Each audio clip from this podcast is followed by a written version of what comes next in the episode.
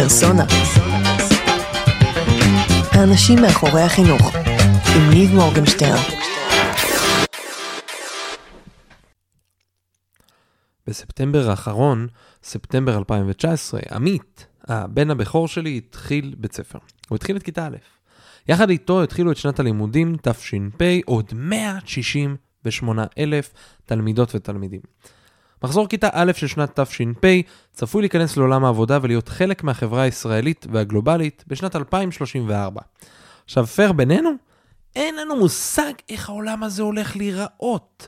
יכולות להיות מכוניות בלי נהג, וכל מיני דברים שיעברו בצורה מהירה. אני לא יודע, הולכים לדברים מטורפים. הדבר היחיד שאנחנו כן יודעים, זה שהעולם הזה הולך להיות ממש ממש שונה מהעולם הזה. לעומת זאת, רוב מערכות החינוך בעולם וגם בארץ נבנו ומותאמות לתקופת המהפכה התעשייתית, זה לא חדש. הפרק הזה יהיה קצת שונה ממה שאתם רגילים בפרסונה, כי ממש החודש, ינואר אלפיים עשרים, הפורום הכלכלי העולמי הוציא דוח חדש שנקרא בתי הספר של העתיד. בדוח הזה מציעים מודלים למערכות חינוך שמתאימות למהפכה התעשייתית הרביעית. עכשיו, כשקראתי את הדוח הזה, אמרתי לעצמי, וואי, זה היה ממש נחמד, אם מישהו היה חוסך לי את העבודה לקרוא את זה ופשוט... עושה איזה פודקאסט שלפתע הבנתי שהמישהו הזה זה אני. אז התחלתי לקרוא את הדוח הזה של שלושים וארבעה עמודים באנגלית, בפנים קפצתי לעוד כל מיני קישורים, ועוד דוחות נוספים ודברים שמתבססו עליהם, ואני שמח להגיש לכם היום בפרק הזה את עיקרי הדברים מהדוח וקישורים נוספות, נוספים. הכנסתי פנימה גם כל מיני תובנות שלי, והכנתי לכם גם כל מיני קישורים של כל הדברים וסיכום מסודר. אז ממש בעוד רגע אנחנו נתחיל ואנחנו נדבר מה הקשר בין סוסים למהפכה התעשייתית הרביעית, למה כדאי להקשיב בכלל לפורום הכלכלי העולמי, מה הם ששת הפדגוגיות החדשניות שמובילות תהליכים, ומה קורה עם כל הדבר הזה בארץ. אז אני ניב מורגנשטרן, אתם מאזינים לפרסונה, ואנחנו ממש עוד רגע מתחילים.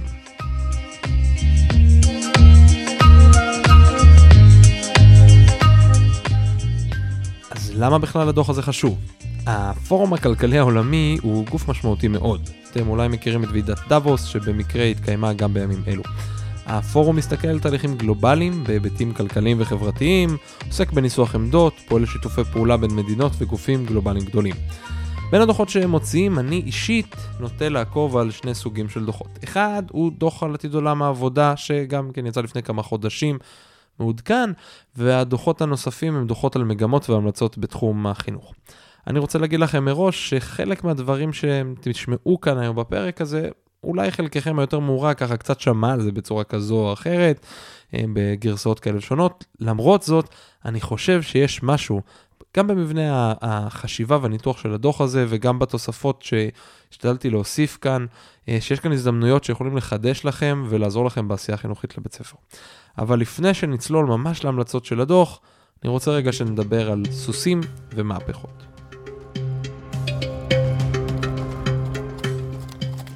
הסוס היה במשך שנים רבות כלי התחבורה העיקרי של בני אדם. הוא בוית לראשונה ב-חמשת אלפים לפני הספירה, באזור שהיום נקרא קזחסטן. ובמשך שנים רבות, ההתקדמויות הטכנולוגיות בתחום התחבורה היו כף יותר טוב ופרסות חדשות. בהמשך הגיעו עוד כלי תחבורה נוספים, כמו רכבת, אופניים, מכונית. אנחנו נעבור למהפכות, ואז נבין איפה בדיוק כל הדברים האלה של הסוס מתחברים. המהפכה התעשייתית הראשונה אופיינה במנוע הקיטור, שאפשר לנו באמת הרבה מאוד אה, דברים שלא היו קיימים לפני זה. מהפכה התעשייתית השנייה אופיינה בפיתוח החשמל וייצור המוני. המהפכה התעשייתית השלישית היא בעולם האלקטרוניקה ואוטומציה. המהפכה התעשייתית הרביעית תהיה התקופה שבה אנחנו נמצאים בה היום. תקופה שקצב התפתחות הטכנולוגיה ופרקי הזמן שבה אנחנו מאמצים אותה ואת השינויים שמתרחשים היא מהירה מאוד על סף המסחרת. בין המאפיינים של מהפכה זו היא עולם הרשת, הסייבר, עולם שבו יש גם תשטוש מאוד גדול בין הווירטואלי לפיזי. מתקופה שבה פרק הזמן שבה אימצנו טכנולוגיות, לדוגמה בתחום התחבורה, לקח אלפי שנים כמו בעולם של הסוס, למאות או עשרות שנים כמו בעולמות של רכבת, אופניים ומכוניות, היום אנחנו מאמצים טכנולוגיות שמשנות ממש את חיינו ואפילו את החברה כולה בשנים בודדות. הנה כמה מהדוגמאות האחרונות ממש של השנים האחרונות. הסמארטפון המודרני, האייפון, הושק לראשונה על ידי סטיב ג'ובס ביוני אלפיים ושבע. פחות מ-שלוש עשרה שנים מהיום, וכמעט לכל אחד מאיתנו יש סמארטפון בכיס. הסמארטפון שינה את הדרך שבה אנחנו מתקשרים זה עם זה, יוצרים וצורכים מידע, אפילו מנווטים ומסתכלים על העולם. גם את הדוח הזה שאני מספר לכם עליו, קראתי לראשונה דרך הטלפון, בעודי נהנה משקשוק הנפלאה במסעדת נדי בירושלים, מומלץ בחום דרך אגב, חינום והדס, תודה על ההמלצה. נטפליקס הוקמה לראשונה בשנת תשעים ושבע כחברה שמזכירה דיסקים של די וי די עד הבית. בשנת אלפיים ועשר כבר הייתה חברה בינלאומית שמזרימה לנו תכנים דרך האינטרנט, והיום יש חברות בארץ ובעולם שמחקות את המודל שלה, וזה לקח לנו עוד פחות שנים לאמץ מהסמארטפון. אלקסה, הרמקול החכם של אמזון, רמקול שבעזרת שימוש בקול יודע לענות על כל שאלה, להפעיל לנו מוזיקה, את המזגן ואפילו לעשות לנו קניות. אלקסה הומצאה רק בשנת אלפיים וארבע עשרה, רק לפני שש שנים, והיום בארצות הברית לבדה יש יותר מ-שישים מיליון אמריקאים מעל גיל שמונה עשרה שהם בעלים של לפחות רמקול אחד חכם של אמזון, גוגל או חברות אחרות. הדבר הזה למעשה הוא מן מכשיר האזנה ותקשורת שיושב בסלון של מיליוני אמריקאים עם כל היתרונות והחסרונות שלו. מה אני מנסה להגיד כאן? שקצב השינויים וקצב האימוץ שלנו כאוכלוסייה בעולם הזה הם מרחיקי לכת, הם מדהימים. תראו, יש גם שינויים שיקחו קצת יותר זמן, לדוגמה רכב האוטונומי, וזה לא עוד המון זמן. רכב אוטונומי זה רכב שנוהג לבד, ויש כאלה שצופים שעד שנת אלפיים וארבעים, עוד עשרים שנה, רכבים האוטונומיים יהיו משהו מאוד מאוד נפוץ, ואפילו ייתכן שנצטרך לאסור על בני אדם לנהוג בעצמם. אז אחרי שדיברנו קצת על קצב השינויים הגבוה, בואו נחזור לעולם החינוך ולדוח עליו התחלנו לדבר.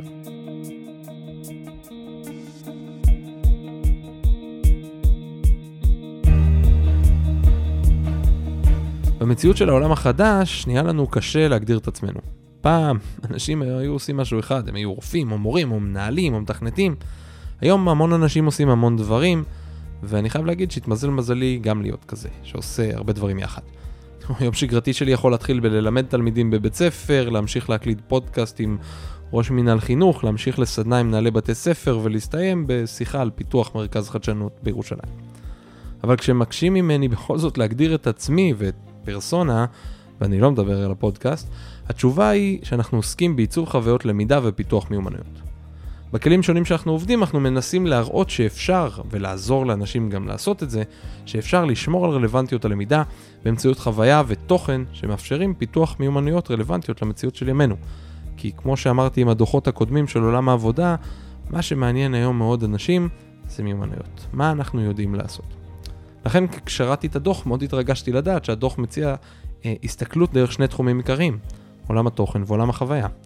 עולם התוכן כולל בתוכו ארבעה אלמנטים עיקריים ואני ארחיב עליהם עוד שנייה, אבל הם מתבססים על כך שאנחנו לא זונחים כישורים בסיסיים כמו קריאה, כתיבה וחשבון, זה ככה תשאירו לכם בראש. אז תחום התוכן הראשון הוא מיומנויות אזרחות גלובלית, כאשר התוכן צריך לאפשר העלאת מודעות בנוגע לעולם הרחב, תוכן בהקשר של קיימות, שזה עולם שלם בפני עצמו, ואיך אנחנו פועלים בתוך קהילה גלובלית.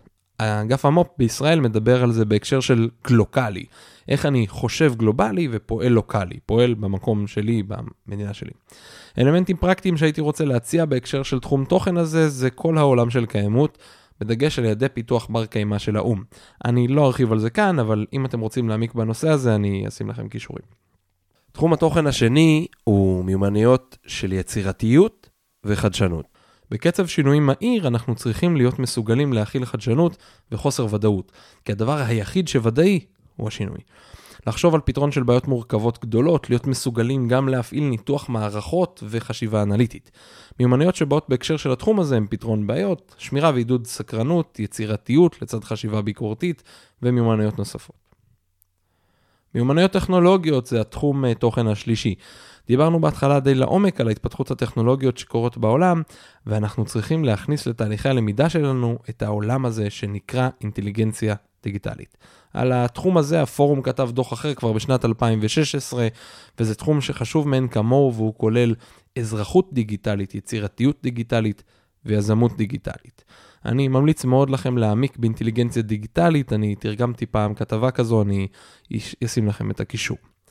תחום נוסף שהפורום מתייחס אליו בהיבט תוכן ומיומנויות בין אישיות. אינטליגנציה רגשית, אמפתיה, שיתופי פעולה ומודעות חברתית הם רק חלק מהדברים שצריכים להיות חלק אינטגרלי מדרך הפעולה שלנו בבתי ספר.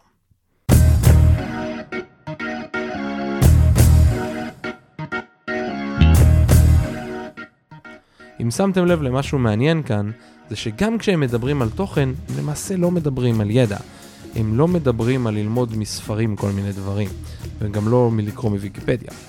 הם מדברים כל הזמן על עולם המיומנויות. אני מאמין גדול שחלק ממה שצריך להכווין אותנו, גם בהקשר של התוכן הוא עולם המיומנויות. הם לא יכולות להמשיך להישאר בצד. הם צריכות להכווין את תהליכי הלמידה וההוראה שלנו, צריכות להכווין את מערכות החינוך שלנו. עכשיו נעבור לעולם החוויה.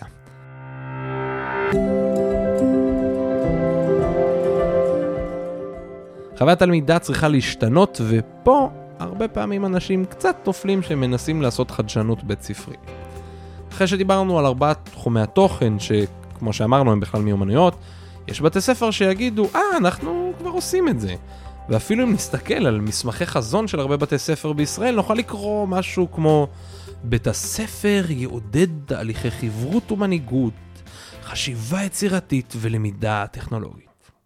על פניו מדהים, אבל כשמתחילים להיכנס לפרטים ולשאול קצת על חוויות הלמידה ולטבוע קצת במה שנקרא סדירויות בית הספר, אנחנו מגלים תמונה קצת אחרת. אנחנו מגלים שהרבה פעמים הלמידה מתבצעת באופן, באופן אינדיבידואלי, מה שלא מאפשר הרבה חברות, ושדרכי הלימוד מתבססים על שינון ושאלות עם בדרך כלל תשובה אחת נכונה, וזה לא כל כך יכול לעבוד ביחד. אנחנו לא באמת יכולים לצפות שהמיומנויות שדיברנו עליהן קודם, הבין-אישיות, היצירתיות ועוד, הם יבואו באמת לידי ביטוי אם החוויה עצמה לא תשתנה. ולכן בואו נדבר על ארבעת אה, החוויות שמדברים עליהן בהקשר של הדוח של הפורום הכלכלי העולמי. נתחיל עם הבאזוורד של עולם החינוך, פרסונליזציה. האמת שהם מגדירים את זה כפרסונליזציה ולמידה בקצב אישי. הילדים של היום וגם אנחנו גדלים בעולם שבו יש שפע של בחירות וחוויות פרסונליות. אתם מוזמנים לעשות ניסוי. אם אתם גולשים ומזמינים באמזון, אני מזמין אתכם לפתוח את עמוד האמזון שלכם, לבקש מחבר או חברה שגם הם גולשים שם, תבקשו גם מהם לפתוח את העמוד שלהם ושישלחו לכם תמונה. תשוו את שתי התמונות ותראו שאתם מקבלים שני אתרים שונים לחלוטין, או די שונים אחד מהשני. אוקיי? זו החוויה שרובנו נמצאים בה רוב הזמן. זה לא רק הילדים, זה גם אנחנו. אבל בעולם הזה של פרסונליזציה ולמידה בקצב אישי, אנחנו לא חייבים להיות באפס או מאה. כלומר, או ב... לא, כולם עושים את אותו דבר כל הזמן, או במאה אנחנו אמזון. אנחנו יכולים לשחק עם זה בכל מיני רמות. ואנחנו לא צריכים מחר בבוקר שלכל תלמיד ותלמידה תהיה תוכנית לימודים שונה ממי שיושב לידו. גם אני חושב שיש ערך גדול מאוד בללמוד ביחד, בלעבוד ביחד, בלהיות חלק מהקבוצה והחברה. אבל אם יש לנו את העיקרון הזה של החוויה הזאת בראש, אנחנו יכולים להתחיל לפעול בדברים קטנים שמאפשרים את ההתאמה האישית הזו. יש בתי ספר שפועלים אפילו ככה. לדוגמה, מי שעולים באתלית, הוא מאפשר בלי אמצעים טכנולוגיים מורכבים, רק כלי גוגל ובלי מחשב לכל ילדה וילד כל הזמן, הם בנו שם תוכנית למידה אישית לכל ילדה וילד. בתי ספר בגישה המונטסורית ובכלל אלמנטים מהחינוך המונטסוריים, מאפשר, מאפשרים עבודה קצת יותר עצמאית ומותאמת אישית לכל ילדה וילד, בעזרת דפי מעקב, ובכלל עבודה, פיתוח לעבודה עצמית, בתוך התהליך הזה של הקצב אישי. עצם זה שנאפשר לילדים קצת בחירה בתוך תהליכי הלמידה, איך הם רוצים ללמוד, האם הם מעדיפים ללמוד דברים מסוימים מחומר כתוב או מהזנה, או מצפייה באיזשהו סרטון, זה כבר מאפשר להם רגע איזושהי רמת גמישות יותר גבוהה בקצב האישי שלהם ובהתאמה האישית לדרכי הלמידה שלהם. נגישות וחינוך מכיל, הם האלמנט של החוויה הבאה, ועכשיו בגלל שהפורום הכלכלי העולמי הוא גוף בינלאומי, בדוח כותבים הרבה על ההקשרים הגלובליים, מדברים על העובדה המאוד עצובה שיש מאתיים חמישים ושמונה מיליון ילדים בגילאי יסודי וחטיבה שלא לומדים בכלל בבתי ספר ברחבי העולם, ממש ברגע זה. אבל אני רוצה לדבר על הנקודה הזאת מהבית הקצת יותר מקומי שלנו. חינוך ובתי ספר בתוכו נותרו מרכיב משמעותי במוביליות חברתית, מוביליות כלכלית ורווחה אישית. בתי הספר עוזרים לא רק להכשיר אנשים לשוק העבודה, גם שיוכלו ליצור עולם יותר מכיל ומאוחד וחברה יותר טובה. אז אנחנו צריכים שגם מערכות החינוך שלנו, שכמובן יהיה גישה לכולם לבתי ספר, אבל אנחנו צריכים גם שיהיה להם גישה לבתי ספר מעולים ורלוונטיים. בתי ספר שמחברים בין כל רבדי החברה, לא כאלה שמדירים חלקים ממנה. בתי ספר עם ילדים עם צרכים מיוחדים, בתי ספר עם ילדים עם מגזרים שונים ודתות שונות. דוגמאות ישראליות בהקשר הזה יכולות להיות בתי ספר מעורבים כמו קולנה והדו-לשוני בגליל, ובתי ספר נוספים שמשלבים בין יהודים לערבים שיש בישראל. דוגמאות נוספות יכולים להיות כמו קשת בירושלים, שמשלב בין חילונים לדתיים. בתי הספר המכילים של אינקלו, שזהו מיזם שמובילה אותו עדי אל צ'ולר מכנפיים של קרמבו, יחד עם משרד החינוך, והוא משלב אחוז מאוד מאוד גבוה של ילדים צרכים מיוחדים, ולמעשה עושה קצת טיפוך על הגישה של ילדים צרכים מיוחדים. היום הרבה פעמים ילדים צרכים מיוחדים נכנסים לבתי ספר ומקבלים את החינוך הרגיל. בתי הספר של אינקלו מנסים לקחת ילדים צרכים מיוחדים וילדים רגילים, ולתת לכולם את החינוך אה, המיוחד. כי מי שמכיר קצת את העולם של צרכים מיוחדים יודע שאין ילד אחד על הספקטרום דומה לילד אחר על הספקטרום האוטיסטי לדוגמה. כל אחד מהם שונה, ולכן לכל אחד נבנית תוכנית למידה אישית, תלה.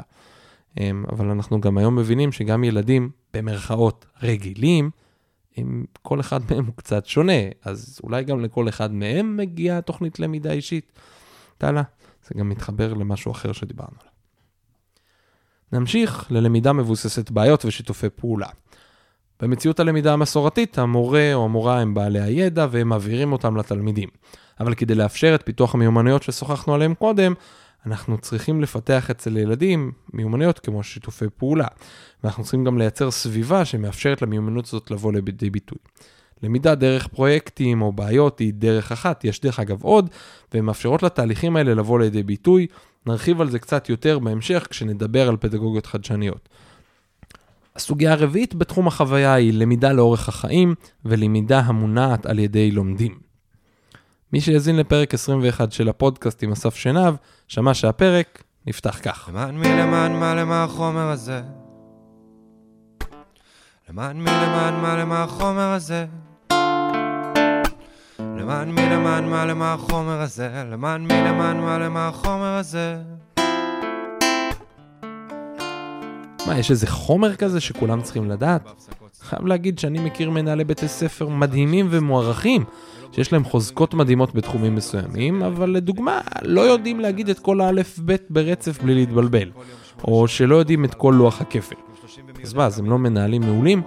במציאות של היום, ואני מדבר היום, לא עד עשרים שנה, כבר בשנת אלפיים עשרים ושתיים, אנשים שירצו לעמוד בקצב השינויים הגדול בעולם, בדגש על עולם העבודה, יצטרכו ללמוד בערך עוד מאה ואחד ימים בשנה. מה המשמעות של זה?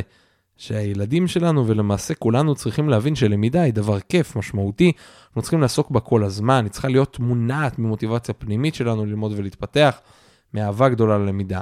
אנחנו צריכים לפעול כדי לייצר סביבות בהם התלמידים מגדירים את מטרות הלמידה שלהם ואת דרכי הלמידה שלהם, שהם לומדים גם איך ללמוד ולומדים ולהבין איזה כישורים הם רוצים לפתח.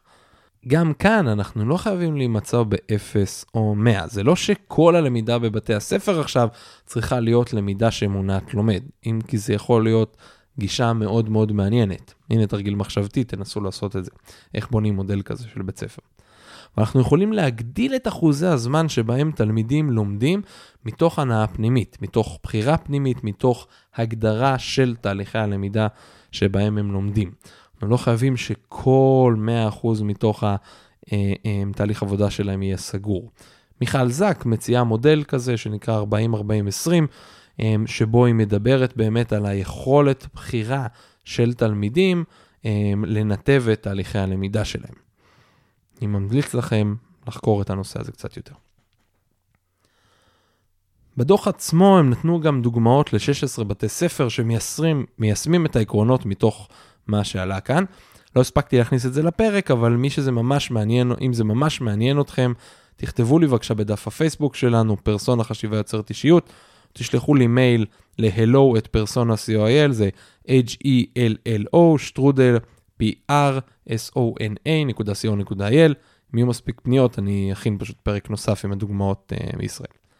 אז דיברנו על הגישות והעקרונות, ולדברים שנמצאים כבר גם בשיח החינוכי בישראל ובעולם, זה לא מאוד חדש, אבל אני חושב שהסידור שלהם באלמנטים של תוכן וחוויה הוא מעניין, מסקרן, והדגש הגדול הזה סביב העולם של מיומנויות, ולא רק על תוכן ברמת הידע, הוא בעיניי חשוב וראוי שנחשוב על כך בתהליכי החינוך שלנו, בתהליכי בניית השיעורים שלנו, תהליכי העבודה שלנו בבתי הספר.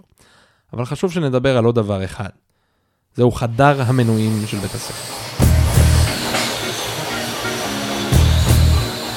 אני מדבר עכשיו פדגוגיה. כי עד עכשיו דיברנו על דברים רחבים יחסית, אנחנו צריכים לנסות קצת להוריד את זה יותר פנים. משמעות המילה פדגוגיה היא להוביל את הילד, אבל למעשה פדגוגיה היא המקום שבו המחנכים, הלומדים, חומר הלימודים, משאבי הלימוד, נפגשים יחד בכל מיני אמצעים של פרקטיקות הוראה, של הנחיה והערכה. בלי שינוי משמעותי בפדגוגיה, שבעיניי היא חלק משמעותי כמובן בחוויית הלמידה, ואתם תשימו לב לזה בחיבורים שנוסעו בין חוויית הלמידה לבין מה שאנחנו נדבר עליו עכשיו בהקשר של פדגוגיה. אז בלי שינוי משמעותי בפדגוגיה, שינויים אחרים יהיה אפקט זעיר מאוד אם בכלל. לדוגמה, מחשב לכל ילד לא יעשה שינוי כזה משמעותי אם השימוש של מחשב יהיה ככלי לסיכום הרצאות של המורים וזהו. בדוח הם מדברים על חמש פדגוגיות, אבל הפורום הכלכלי לא באמת מבין משהו בפדגוגיה, אז הוא נזהר במומחים. הלכתי לקרוא ישר את הדוחות שלהם והגעתי לשש, הפורום כנראה שכח אחד. אז אני רוצה לתת פה איזה קרדיט קטן, מדובר על דוח של מכון ברוקינג, ומה שאני אוהב בניסוח שלהם הוא השימוש במונח אשכולות פדגוגיים. אני חושב שההסבר יהיה מובן ממש עוד רגע.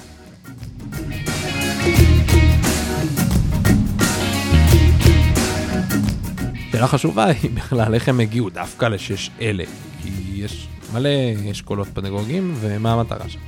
אז השם של הדוח הוא Learning to Leapfrog, ללמוד לעשות קפיצות צפרדע כדי לעשות שינוי בחינוך.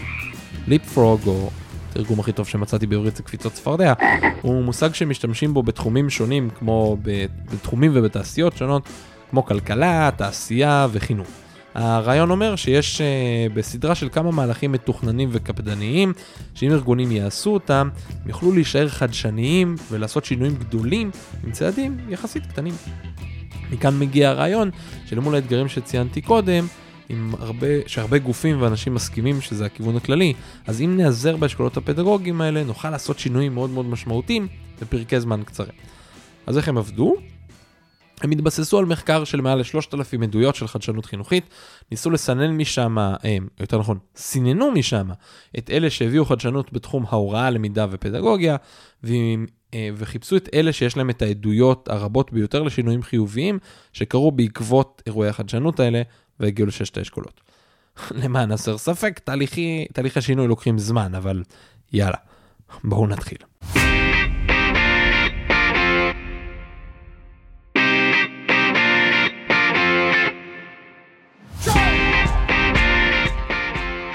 אז בואו נתחיל לדבר על אשכולות פדגוגיים. האשכול הראשון נקרא למידה מעורבת, באנגלית Blended Learning.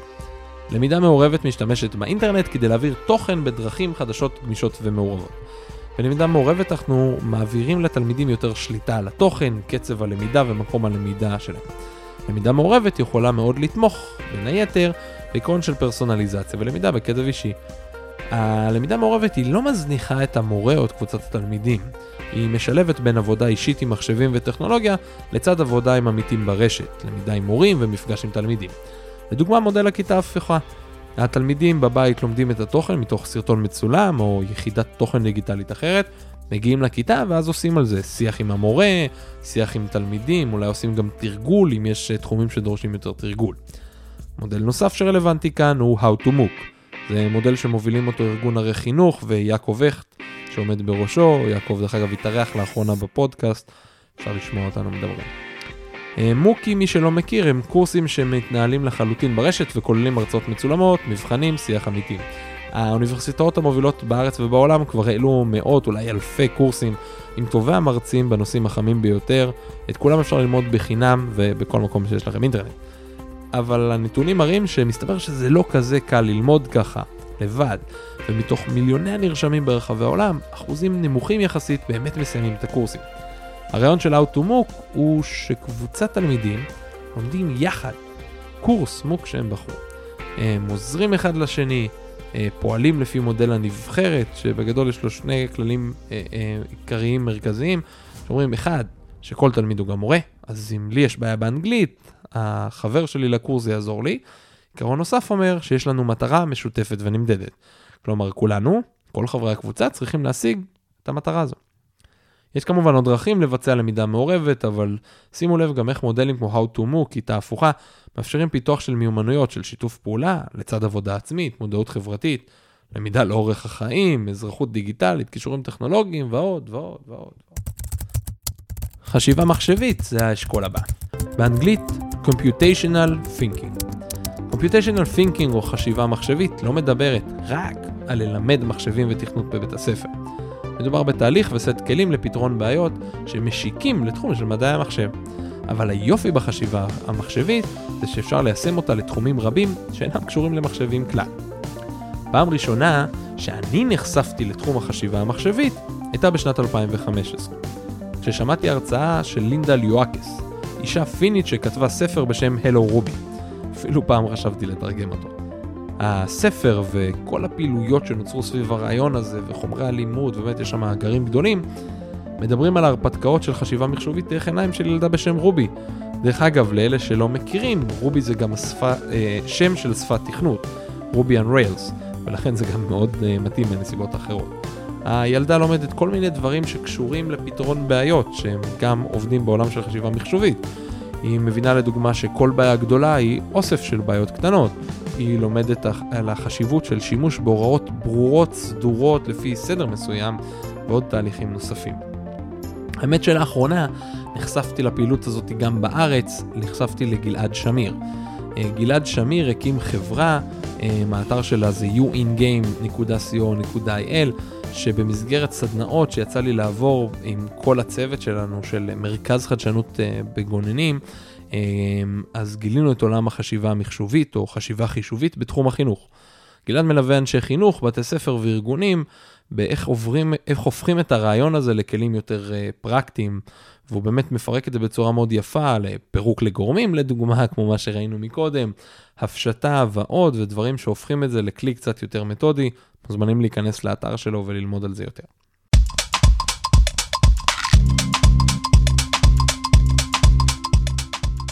הנה בא האשכול הבא, והאמת שהוא אחד החביבים עליי באופן אישי, וזהו אשכול למידה התנסותית. לא סתם קראתי לפרסונה חשיבה יוצרת אישיות. יש לזה כל מיני סיבות, אבל ביניהם זה החשיבה היוצרת, החשיבה של התנסות בתהליך, ולא להשאיר את הדברים סתם ברעיון מחשבי. בתוך אשכול למידה התנסותית נמצא גישות שאולי אנחנו כבר מכירים, כמו למידה מבוססת פרויקטים, למידה מבוססת חקר, למידה מבוססת בעיה, ואפילו משהו חדש שלמדתי, שנקרא למידה מבוססת שירות. למידה מבוססת פרויקטים היא פדגוגיה יחסית ידועה, יש לנו איזשהו פרויקט מרכזי שדרכו אנחנו לומדים, דיברנו על זה בכמה פרקים במהלך הפודקאסט, מי שרוצה עוד יותר מידע יכול להזין פרק עם יעל ביבר אביעד, מנהלת בית ספר אלונים, מאיה מרוז, מורה בבית ספר הייטק היי בחולון, ואפילו בפרק האחרון שערכתי עם ג'מאל ג'ונס, שהגיע לארץ ישירות מהייטק היי בחול. יש עוד הרבה כמובן על מה לדבר, אבל אני דווקא רוצה דוגמאות סביב העולם של למידה מבוססת שירות, כי זה ממש עניין אותי וריתק אותי התחום הזה. בלמידה מבוססת שירות אנחנו מאפשרים לתלמידים לפתח כישורים רלוונטיים מאוד לתחומים קהילתיים וכלכליים. אנחנו מחברים בין שירות קהילתיים, תהליכי רפלקציה משמעותיים. לדוגמה, מיזם שהם נתנו ב... כדוגמה בדוח מגיע מניגריה. יחד עם המורים, בחרו התלמידים סוגיות סביבתיות, כמו הכנה של שקי חול נגד הצפות ושתילת עצים למניעת שחיקת חופים. הם צריכים לעבור תהליך שלם של הבנה של הבעיה, צרכי הקהילה, איך עובדים, הכנה של הדברים בעצמם. הם מפתחים המון מיומנויות חברתיות, אבל גם דברים נוספים, כמו הבנה של סביבה, מדע, אלמנטים של מתמטיקה, הנדסה. אפשר כמובן להביא פה רעיונות נוספים. אחד הרעיונות שעלה לנו זה הקמה אה, עם תלמידים מרכז תיקון קהילתי. מקום שבו תושבי הקהילה יוכלו להביא חפצים מקולקלים, כל חפץ, טלוויזיה ועד כיסא נדנדה, והתלמידים יצטרכו לתת להם שירות. להבין איך מתקנים, איך בונים, אולי בונים משהו חדש לגמרי, איך עוזרים, איך אנשים מגיבים, מה הצרכים של הקהילה, כמובן שאנחנו יכולים להפליג פה על כנפי הדמיון. כל הבא הולך להיות טריקי, ותאמינו לי, הפעלתי רשת קשרים אדירה, בראשותה של מיכל וסר המדהימה, שיצא לי להכיר לא מזמן. התרגום הכי טוב שהגענו אליו הוא למידה מוטמעת, באנגלית Embodied Learning. למידה מוטמעת משלבת את הגוף הפיזי בפעילויות של למידה. נכנסים אליה כל מיני אלמנטים של למידה טבעית, יש פה הזדמנות לסקרנות, והבאה בתהליכי הלמידה. דוגמה ממש טובה מישראל היא ניקודו, שזהו מיזם ללימודי קריאה דרך תנועה. את ניקודו יזמה מיכל פרויליך בהר, שגם היא הייתה בפודקאסט, פרק שישים ושלוש, ומה שקורה שם זה אתם פותחים את המחשב, יש שם שירות חינמי שדרכו דרך האתר, אפשר דרך המצלמה לראות את עצמכם, מי שמכיר קצת קינקט ודברים דומים, יש משחקים דומים, ואז בעזרת תנועות הידיים, בהנחיה כמובן של המשחק, אנחנו יכולים ללמוד את הניקוד, לדוגמה את, את הניקוד פתח, את התנועה פתח, אנחנו לומדים דרך הנעת הידיים לצדדים וציקת האה, ועוד, יכול להגיד שזה משחק חווייתי מאוד, ואפילו הבן שלי מרותק לזה, וזה עוזר לו מאוד ללמוד קריאה. תראו, האנגלית שלי לא מושלמת, אבל היא גם לא רעה בכלל, בכל זאת אשכול הבא אתגר אותי מאוד. באנגלית הוא נקרא Multi-Literacies. בעברית החלטתי לתרגם אותו לרב אוריינות. אולי אפשר להגיד אוריינות מרובה או רחבה, לא יודע, אם יש לכם רעיון יותר טוב אני אשמח לשמוע. רב אוריינות מסתכלת על אוריינות מעבר ליכולת לפענח טקסט, ובמקום מתמקדת על אוריינות בהקשר של מר... מגוון תרבותי רחב יותר. נקודת ההנחה היא ששפה היא חלק, היא, היא חלק ממערכת חברתית ויש לה פונקציה חברתית. אנחנו לא צריכים רק לדעת קריאה וכתיבה, אלא להבין את ההקשר הרחב יותר. מחשבה שלטה לי בעברית, זה את הקשר ששפה היא גורם משמעותי מאוד בכל מה שקשור למגדר. כי כשאנחנו עומדים, עומדים מול כיתה ואומרים, כל התלמידים בבקשה תוציאו את הספר והמחברת, אנחנו לא מציינים את התלמידות. על פניו, בכללי השפה העברית זה דבר לגיטימי, ויש לזה השפעה חברתית עמוקה שהיא הרבה יותר מורכבת ובעייתית, והנושא הזה עולה יותר ויותר אה, בסוגיות ובשיח החברתי שלה. אני יכול להגיד בנימה אישית, שאם אני רואה איזושהי מודעה ברשת, ואני רואה שהיא פונה בלשון נקבה, לדוגמה, דרושות נשות חינוך ל, אני יוצא מתוך נקודת הנחה ישירה, שזה לא רלוונטי אליי. ולכן הקשר המגדרי הזה הוא מאוד מאוד חשוב. כמובן שמדובר פה גם על אלמנטים של רכישת שפה נוספת. השפה הנוספת מאפשרת לנו לדעת יותר כמובן ולתקשר יותר, אבל גם להיחשף ולהבין רובד עמוק יותר של התרבות הרלוונטית ותקשורת עם אותם אנשים. דוגמאות מהארץ יכולות להיות בתי ספר מעורבים, יהודים ערבים כמו קולנה בתל אביב, דו-לשוני אה, בגליל ומקומות נוספים שבהם אה, לומדים את שתי השפות ביחד, שלומדים גם עברית וגם ערבית יחד. האשכול הפדגוגי האחרון הוא האשכול המשחקי. איך הופכים את חוויית הלמידה למשחקית? לאפשר לתלמידים למצוא משמעות בלמידה דרך פעילות של חשיבה ואינטראקציות משחקיות. ביניהם באשכול הזה נכלול משחק חופשי, משחק מונחה ומשחקים בכלל. פרקטיקות נוספות יכולות להיות משחוק, שהיא השימוש באלמנטים מעולם המשחק בתוך עולם הלמידה, דברים כמו ניקוד, אתגרים, רמות, תגים. זה יכול להיות גם למידה מבוססת משחק, שהמשמעות שלה היא לייצר חוויית למידה שהיא מאוד מאוד משחקית כדי להתקדם משלב לשלב. משלב לשלב, כמו במשחק, צריך לעבור כל מיני אה, אתגרים, וכדי להבין בדיוק את ההבדל הגדול בין למידה מבוססת, או להבין בדיוק מה זה למידה מבוססת משחק, שמעתי פעם באיזה קורס מוק שעשיתי, שהם אמרו שם הדבר הבא, אם נגיד תלמיד או מישהו סיים משחק כלשהו, נגיד הילו, שזה איזשהו משחק מחשב, אז נגיד הגענו לשלב האחרון וסיימתי את המשחק, זה יהיה מאוד מאוד לא רלוונטי לבחון אותי במכתב, נגיד במבחן בעל פה או בכתב, על איך משחקים הילו. עצם זה שסיימתי את המשחק, אני יודע לעשות את זה, נכון? הייתי צריך להיפסל, הייתי צריך לעשות עוד פעם, הייתי צריך ללמוד טריקים חדשים, ובסוף סיימתי את המשחק.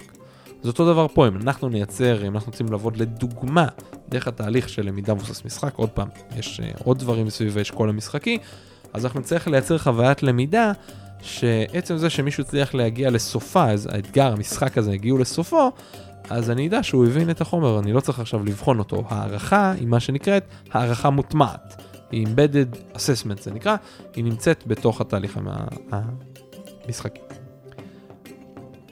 אפשר למצוא דוגמאות והשראה בכל מה שקשור לשקול משחקי, בפרקים עבר של הפודקאסט, הפרקים עם טל מזור ונועליו, שדיברנו ביחד על כל מיני פדגוגיות של עולם המשחק. אני גם ממליץ לכם על עוד שתי מקורות, אחד זה האתר של מור קנדי ועד הפייסבוק שלה, שהיא מפתחת את מיזם למידה בהנאה, שיש פה גם קהילה, בלוג ומיזם שעובד עליו, יכולים לקבל שם המון המון רעיונות, וגם באתר ובקבוצה של טוגי לטס פליי, של שרון רמון, גם תוכלו למצוא המון המון דברים שהם משלבים גם תנועה פיזית. תראו זה יופי, יש פה גם אלמנטים של פדגוגיה משחקית, וגם פדגוגיה של למידה מוטמעת.